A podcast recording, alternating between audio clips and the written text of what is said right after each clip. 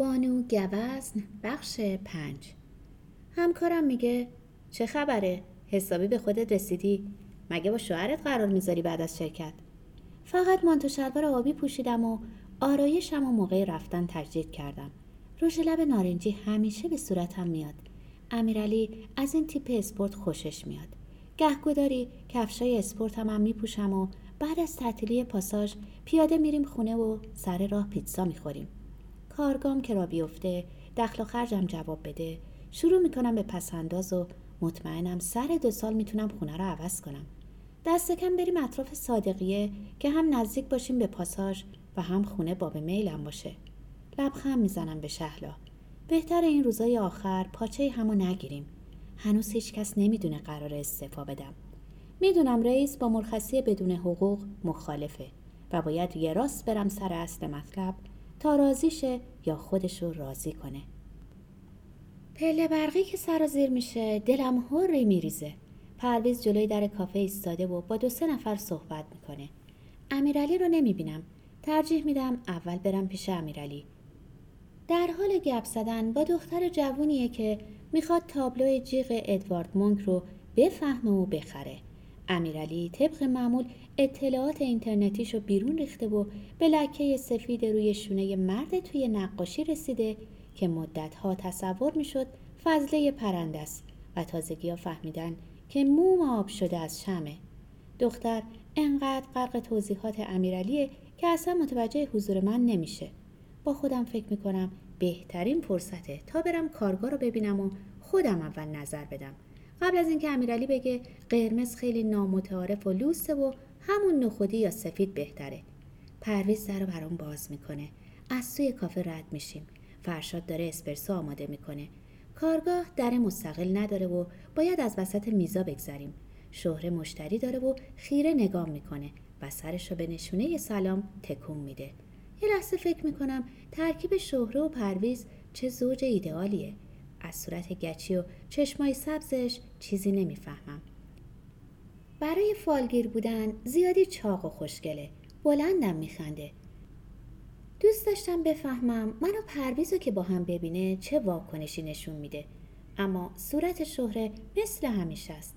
هر وقت اونو دیدم شال رنگی سرشه و در هوای سرد اشارپ سگوش بافتنی با گلای سبز و سفید روی شونش میندازه. دختر جوونی داره به حرفاش گوش می‌کنه. می‌دونم به مشتریاش اجازه میده صداشو ضبط کنند. عاشق کیک شکلاتی و همیشه فرشاد براش یه بارش می‌ذاره. سارا هنوز نرسیده و همین کارمو سخت می‌کنه.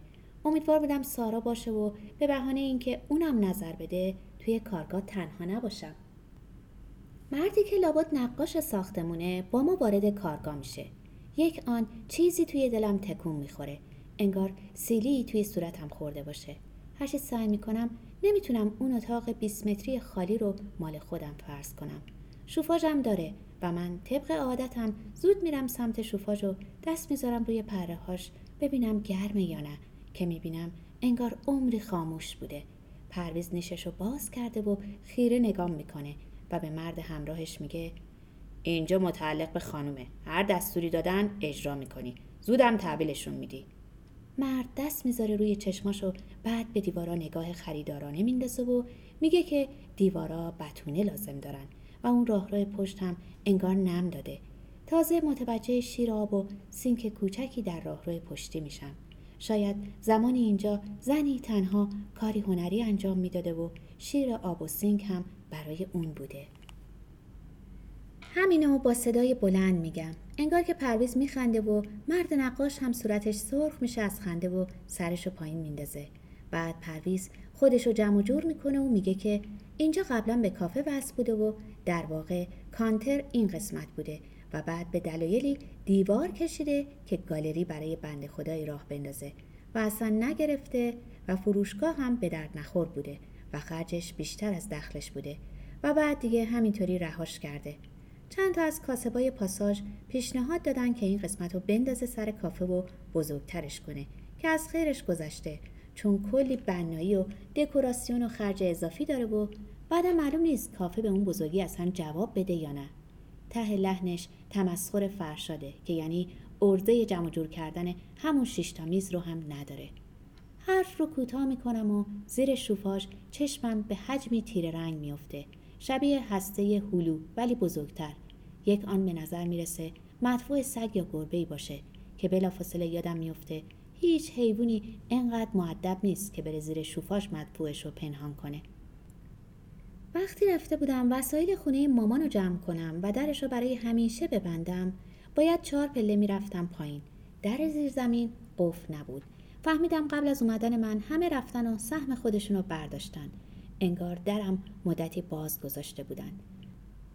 دو تا فرش کهنه ماشینیش نبود. می‌دونستم زن غلامرضا سالهای سال چشمش دنبال همین چیزا بوده. دو تا پشتی سوراخ و قلاب بافی های روشون گوشه ای افتاده بود. در کابینت ها باز مونده بود و انگار دوز زده باشه. همون یه سرویس ظرف گل سرخیش هم نبود. دو تا قابلمه تفلون رنگ پریده و اجاق گاز چارشله فرسودش کنار یخچال ارج خاموش آبی رنگ افتاده بود. یه سرویس استکان ناصرالدین شاهی داشت که یکی از مشتریاش سالها قبل موقع جابجایی خونش با پشتی ها و دو دست رخت خواب به اون داده بود. نه رخت خوابا بودن نه استکان ها نه غارت وسایل حقیر مادرم و نه باز بودن در. هیچ کدوم حالم و انقدر بد نکرد که دیدن مطبوع گربه وسط آشپزخونه و حال و همون تختی که مادرم روش مرده بود. عباس شنیده بود من میام و تازه داشت موتورش رو توی حیات میذاشت که رفتم بالا و با لگت در خونه غلام رضا رو باز کردم. دخترش دوید جلوی در. دختر بچه کثیفی با موهای چرب و آب دماغ آویزون که بلافاصله پشت چادر مادرش پنهان شد. دوست نداشتم امش باشم و بغلش کنم. هیچ سوقاتی هم براش نیورده بودم. احتمالا غلام رضا کنار کفتراش داشت بست می‌زد که نیومد پایین. فقط داد زدم سخت بود در خونش رو ببندین که گربه نرینه به زندگیش؟ خیلی سخت بود به وسواس و تمیزیش تا چلومش احترام بذارین؟ فقط صدای عباس رو شنیدم که بدون برگردوندن روش گفت ما فقط در خونه رو یادمون رفت ببندیم. تو چی؟ خیلی سخت بود در خونه تو باز کنی براش؟ خیلی سخت بود چند هفته میبردیش پیش خودت که اینطوری دق نکنه از تنهایی؟ خیلی سخت بود هفته یه بار زنگ بزنی به مادرت؟ امیرعلی سلام می‌کنه و کنارم میسته قیافش داد می‌زنه که اصلا راضی نیست از دیدن من و پرویز وسط اون اتاق خالی. برمیگردم و به مرد نقاش میگم قرمز می‌خوام. غیر از سقف بقیهش رو قرمز کنین لطفا.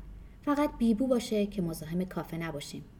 بعد به پرویز نگاه می‌کنم و میگم هزینهش هم فاکتور کنین خودم پرداخت می‌کنم. امیرعلی می‌خواد بگه قرمز چرا که پرویز میگه یه جز سلیقه شما رو اون قبلیا داشتن الان اینجا خاک نمی‌خورد. به روی چشم تر و تمیز کردن اینجا هم به عهده من. ایشالا کار که گرفت باز روی درصد شراکت صحبت می‌کنیم. سریع تشکر می‌کنم و میرم پیش فرشاد و شروع می‌کنم به شستن فنجونا. سارا داره چای و چیزکیک نیویورکی برای میز آخر می‌بره. همون موقع امیرعلی تند و بی صدا از کافه میره بیرون. سارا به اشاره می‌پرسه چی شده؟ شونه بالا میندازم و خودم رو به شستن فنجونا مشغول می‌کنم و اصلا به روی خودم نمیارم که پرویز پاس سست کرده که بمونه. مرد نقاش از بیرون صداش می‌زنه و من راحت میشم. کیفمو جا گذاشتم روی شوفاش. قبل از برگشتن پرویز دستامو خوش می‌کنم و میپرم توی کارگاه. دوباره توجه هم به اون چیز زیر شوفاژ جلب میشه. با پا ضربه می‌زنم. سفته. میغلطه بیرون. تقریبا دو برابر هسته هلویی درشته. شبیه هسته هیچ میوه آشنایی نیست.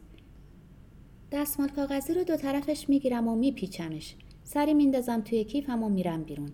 فرشاد قهوه دم می‌کنه. آهسته میگه امیرعلی چش شده تاتا. میگم نمی‌دونم. چند روزه با صد من اصلا نمیشه قورتش داد. اصلا از تغییرات من خوشحال نیست. فرشاد زیر لب میگه سر فرصت حرف می‌زنیم نگران نباش. از کنار شهره که رد میشم سر تکون میده و لبخند می‌زنه. دندونای زشت و بزرگش میریزه بیرون. چونم میلرزه. بی خودی دلم می‌خواد گریه کنم. هنوز ساعت هفت هم نشده. خدا خدا می‌کنم توی گالری مشتری باشه و با امیرعلی روبرو نشم. پامو که توی گالری می‌ذارم انگار میترکه. صورتش سرخ شده از عصبانیت. خیلی کم تو این حال دیدمش. همیشه میره زیر هود کافه سیگار می‌کشه. ولی این بار توی گالری سیگار روشن کرده. تند و خشه میگه. قشنگ اتاق پشتی رو برای خلوت خودتو به بهانه کارگاه داری رنگ و لعاب می‌زنی که چی بشه؟ که اون نره خر بیاد بهت سر بزنه و قربون صدقت بره؟ جوابشو نمیدم. چونم باز میلرزه. هیچ فایده ای نداره بحث کردن با اون در این حالت. هرچی دلش بخواد میگه و بعد پشیمون میشه. میترسم بعدا نتونم اونو ببخشم. پرویز با مرد نقاش از پله ها بالا میرن. زرنگتر از اونه که خودشو به امیرعلی نشون بده. آهسته میگم. حواست به حرفات باشه امیرعلی. خیلی حواستو جمع کن. چند تا پک عصبی و عمیق به سیگار می‌زنه و میگه مثلا حواسم نباشه. چه غلطی می‌خوای بکنی؟ حق نداری بیای اینجا. کیفمو میندازم روی شونم و میرم سمت در. اشکام میریزن. موقع رفتن میگم خاک بر سر من که فکر می‌کردم جلوی چشم شوهرم و توی دهن دوست صمیمیش جام امنه. همون منشی رئیس بودن برای تو بهتر انگار. سرم گیج میره. چیزی نمی‌فهمم. انگار افتادم. چند وقت گذشته. منو بردن اونجا که جعبه های اجناس رو می‌ذاریم. سارا به صورتم آب میپاشه. امیرعلی شونه هامو میماله و اسممو صدا می‌کنه. چشام تار شده. سرم سنگینه. میگرن لعنتی حمله کرده به شقیقه هام. نمی‌تونم آب قند و فرو بدم. حالت تهوع دارم. دنبال کیفم میگردم که قرص بخورم. سارا دستمو می‌گیره و جدی توی صورتم نگاه می‌کنه. تاتا بهتر نیست آزمایش بدی؟ گیج و منگم. نمی‌فهمم. برای چی باید آزمایش بدم؟ امیرعلی هم متعجب به سارا نگاه می‌کنه. آزمایش برای چی؟ سارا لبخند می‌زنه و مثل جادوگرا انگار بخواد راز مهمی رو بگه چشماشو تنگ می‌کنه. شهره امشب به من گفت چشمای دوستت میگه حامله است. خوشگم می‌زنه. به نظرم شوخی بیمزه لوسیه. می‌خوام بگم شهره گوه خورد با هفت جدش. گذاشتیم چهار تا راست و دروغ به هم ببافه و نون در بیاره. دلیل نمیشه که سر ما هم شیره بماله. بدبین شدم به همه. شایدم نقشه شوم مثلث سارا امیرعلی فرشاد باشه برای زیرا به من رو زدن. برای اینکه نقشه هم نقش براب شه. شایدم اون اتاق خالی تلسپ شده که هیچ کاری توی اون رونق نمی‌گیره. مادرم همیشه می‌گفت دم به دقیقه برای خودت اسفند دود کن مادر جون. از چشم نظر قافل نرو دختر گلم. وقتی داشتم می اومدم تهران توی ترمینال گفت اون موقع هنوز بابا زنده بود ولی معدش درد گرفته بود و دو سال بعدش هم مامان همچنان معتقد بود که بابا از چشم نظر سرطان معده گرفته و مرده. فقط هفتم بابا که از سر خاک برمیگشتیم توی ماشین تند و بدون تعارف گفتم که آدمای بدبختی مثل ما هیچ وقت چشم نمی‌خورن و گرفتار جادو جنبلم نمیشن. مامان هیچی نگفت و خزید گوشه ماشین و از بهشت رضا تا خونه فقط اشک ریخت. مغنم و مرتب می‌کنم. آرایش چشمام ریخته و شبیه دلقکا شدم. امیرعلی با سارا پچ پچ می‌کنه. ورقش برگشته حسابی و مثل همه وقتایی که استرس داره پاشو تکون تکون میده. اصلا نمی‌خوام حرف بزنم. فضای گالری برام سنگینه. بلند میشم و به طرف در میرم. امیرعلی با عجله میدوه سمتم و میگه کجا عزیزم؟ امیرعلی پنج سال پیش شده. اما من دیگه تاتای همون دو دقیقه پیشم نیستم. فقط دوست دارم بخوابم. سارا لبخند می‌زنه. دهنشو باز می‌کنه که چیزی بگه ولی نمیگه. به تلخی میگم می‌خوام برم خونه. خیلی خوابم میاد. امیرعلی هرچی می‌خواد خودشو شیرین کنه و زود گالری رو ببنده و همرام بیاد اجازه نمیدم. یادآوری می‌کنم که ساعت هشت قرار شاسی ها رو بیارن. قول میدم که ماشین دربست بگیرم و رسیدم خونه حتما زنگ بزنم. دستم و می‌گیره و جلوی سارا میبوسه. لبخند می‌زنم و گونش رو نوازش می‌کنم و از در میام بیرون. با سارا خدافزی هم نمی‌کنم.